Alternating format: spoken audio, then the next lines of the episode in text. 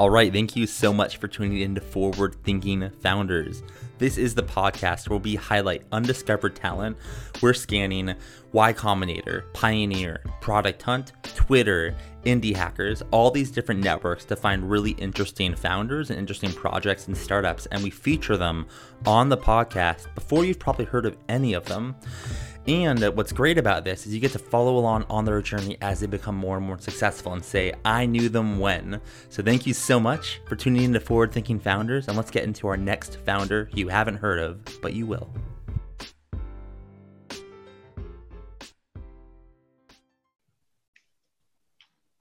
All right, how's it going, everyone? Welcome to another episode of Forward Thinking Founders, where we talk to founders about their companies, their visions for the future, and how the two collide.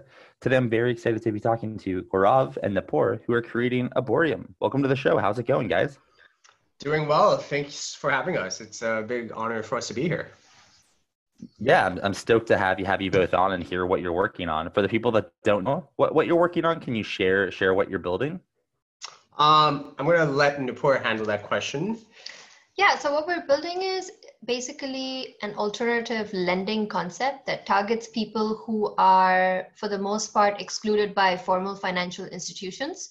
So we're building a technology to enable intelligent social lending so that people can stop relying on financial institutions and instead start depending on their social networks to borrow money love to hear how this works. I mean, it, sounds super interesting. Can you dive into how you're able to do that with the product you're building?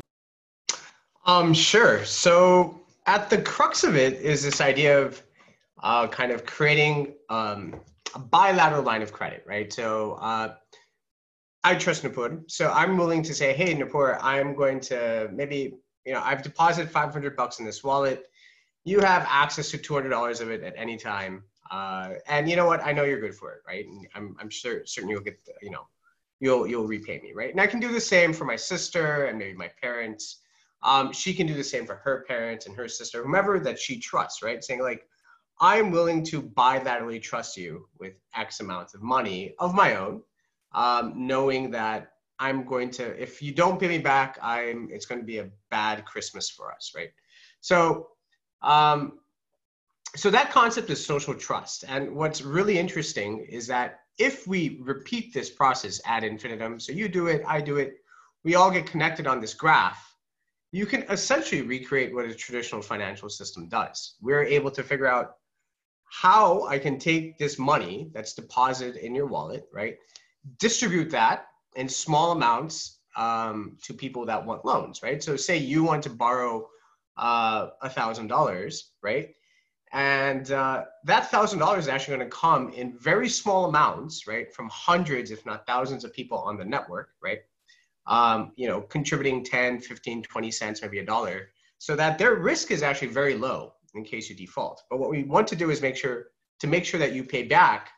The people that take on the biggest risk are the people that directly trusted you, right? So say your mom and your brother and your best friend all trusted you with some amount of money, right? And so we're going to say, hey, you know what? Um, of that thousand dollar loan, the majority of that risk rests upon you know your mom, your brother, and your best friend.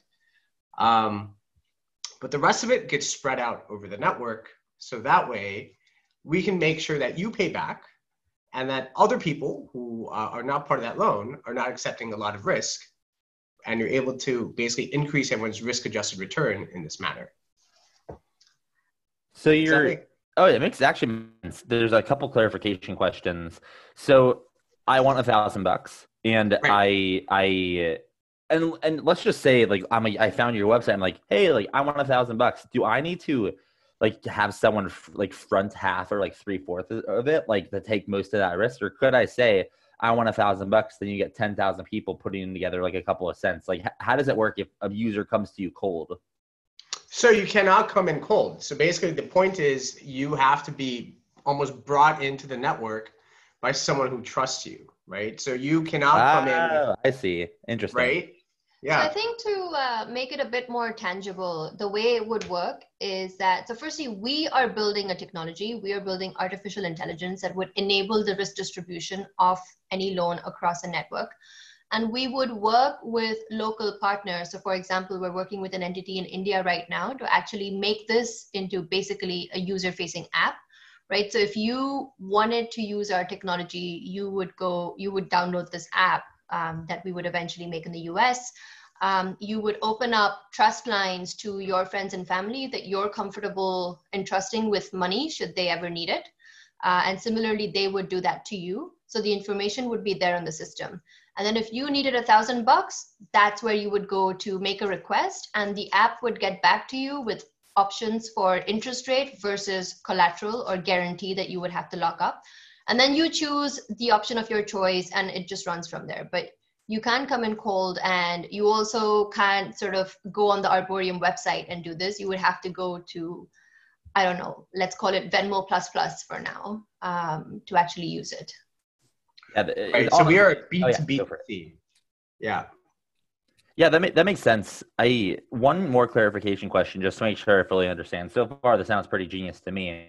Like, excuse me. So I want a loan for a thousand dollars, and I know that my techie friend Susan is in this network. So I'm like, hey, or maybe I don't even know, but I'm like, hey, Susan, can you loan me a thousand bucks? She's like, no, but I can. But let me tell you about th- this platform where you where right. this new way. And then she like draws me in. And then does susan inv- uh, not invest but does she loan the most money? Like she's betting on me. Exactly and almost, and almost the platform is betting on susan for making sure i'm not a schmuck right? Exactly. Exactly. So that's exactly what's happening. So of that thousand bucks maybe susan's going to take on a few hundred bucks of risk. And then susan is trusted by her best friend anna. And anna may take on 20 bucks of that risk and then anna is trusted by another guy javier maybe her boyfriend, and he may take on 10 cents of that risk. And along with Javier and, you know, 500 other people. That's yeah. pretty much the way it works, right? It makes sense. I mean, it sounds awesome. Uh, is this something that, like, how are you getting the word out about it? Or are you purposely not and you're just letting your quote unquote node spread the word for you? Or like i guess where, where could i use this if i found someone that was a node? I, it's, it's interesting so sure. at, at the moment we are still so we're working on kind of getting an mvp up and running and uh, and that's because you know if you're dealing with money right not only do you have to make sure everything works like down pat you know we can't we can't leave loose ends um, but we also need you know there's a lot of licensing that's required. Uh, so that's where our partners are coming in where we're going to be doing a pilot. Um, and the pilot will be in india actually because uh, our first goal we are a social enterprise is we want to help essentially people you know who've now really been hit by coronavirus uh, who are financially underserved right? Not able to take out loans from traditional banks. Talking about medium and small scale enterprises. Um, and help them out in order to access credit this way which actually makes it really critical for us to start getting the word out better than we have been so far like we've so far kind of been um, I would say not secretive about it, but just like a bit more passive about it because we are kind of like a B to B to C business. But with businesses and individuals kind of struggling financially because of COVID, um, we think that there could be a big use case for this product, uh, not just in developing countries, but also in the States and in Europe. And so we would like to get the word out more. And how do you determine the? Um, this is kind of a basic, I guess, finance question. Like, I don't even know how do you determine the interest rate if i want to if i want to get a loan of a thousand dollars like i don't you're I, I, I get i'm assuming and i could be wrong but I, I don't think you're checking my credit and my credit history and if you are correct me if i'm wrong but like how do you know what my interest rate is that's a that's a great question matt um, so what's really cool is that you know using that we have this network right and so in that network you have people the amount of money that people have trusted each other with right you understand um, repayment histories, right? So maybe people have taken out loans, maybe they weren't good borrowers, maybe they were good borrowers. And you can use the knowledge basically embedded in this network, right? To do a pretty good job at assessing risk. And now, of course, you can layer that on with whatever else is out there, right? So maybe you have, if you're in the States, sure, I can, of course, spend 10 bucks and get an Equifax report. Um, but the whole point is actually to be able to use something like this for people who don't have right. uh, sort of formal credit scores, right? So what we're doing is replacing societal trust, so the number of credit lines and the size of credit lines that people have opened to you as like the proxy for for credit scores. Well, and the structure of the network as a whole. I mean, 40% of uh, millennials in America actually uh, are subprime borrowers, right? And that's basically because they have just almost next to no credit history. So it's a large number of people that are affected in this manner. So that's and, kind of yeah. Sorry, so that's that's sort of where the risk assessment part comes in. Um, but where the interest rate would get calculated is that we basically are developing artificial intelligence to be able to do that. So if somebody makes a loan request, the AI knows everything about that borrower. It knows their repayment history. It knows who trusts them and who trusts those people who trust them, and so on and so forth. So there's basically a kind of market clearing mechanism um, on the back end that then calculates and tells the borrower that if you put in this much collateral, this is the interest rate you'll get. But if you put in a bit more, this is like the improved interest rate you'll get. And the way the interest rate works is that the people closest to the borrower get the highest interest rate because they also bear the highest risk. And as the loan fragments, it gets as it gets farther and farther away from the borrower, the interest rate gets smaller because the risk is also smaller. Yeah, it it's it's awesome. Um, it, it, yeah, how, how do you where'd the idea come from? I feel like these things that it's not yeah. obvious until you hear it. Um, so I'm curious, like how you know how do you guys come up with this? So um, I spent many years working at the United Nations World Food Program, where I was a lead data scientist. And um, you know what we would often see are these really drastic food security crises, right, where people just don't have food. Um, and it's often catalyzed by this idea of uh, lack of credit to really these these traders, right? So you have these food traders, say in Yemen, who maybe you know a month ago were just doing fine and moving hundreds of thousands of dollars of food. Uh, all of a sudden, like due to inflation, they have no credit lines. People don't want to lend to them anymore. They're trying to, you know, they're scrounging for money, raising prices for food, and it's just a bad cycle. And so, really, the idea came in is like, look, like these these traders actually really know each other. They have this very tight knit community. Community. How do I leverage that social trust, right? How do I leverage that societal trust as collateral so that they can borrow a loan, right? So then they can take out a loan and finance their operations, right? Have that working capital necessary so they can keep their operations running. So that's that's really kind of how I started thinking about the problem, and this was like way back in maybe 2018. Um, and then last year, uh, so I left, and then you know, we just I was I was with uh, another my other co-founder is he was extremely senior at the UN as well. Uh, we just started thinking about the problem more and more, and uh, I've just had this this interest in network theory and graphs for a very long time. And I just started toying around with the idea, honestly, like just started writing equations and just trying to see if like can this thing work. And uh, then I convinced a bunch of people to join me. So wh- where where does it go from from here? Not necessarily where does it go, but like where could it go? If let's say you know you, you build the platform, you get people on it, and it starts working. I don't know, like ten years from now, twenty years from now, however far you want to think. What does this look like? Is it like a, a bank that takes on it, like J.P. Morgan? Is it like I guess I guess what's what's the big what's the big vision? I was so hoping you'd ask that question. Uh, so we kind of look at it at three levels, right? So one is what we need to immediately get done, our dream for the next year or two, right? So make sure that we have, you know, provide affordable working capital in this way for people who are currently financially underserved, right?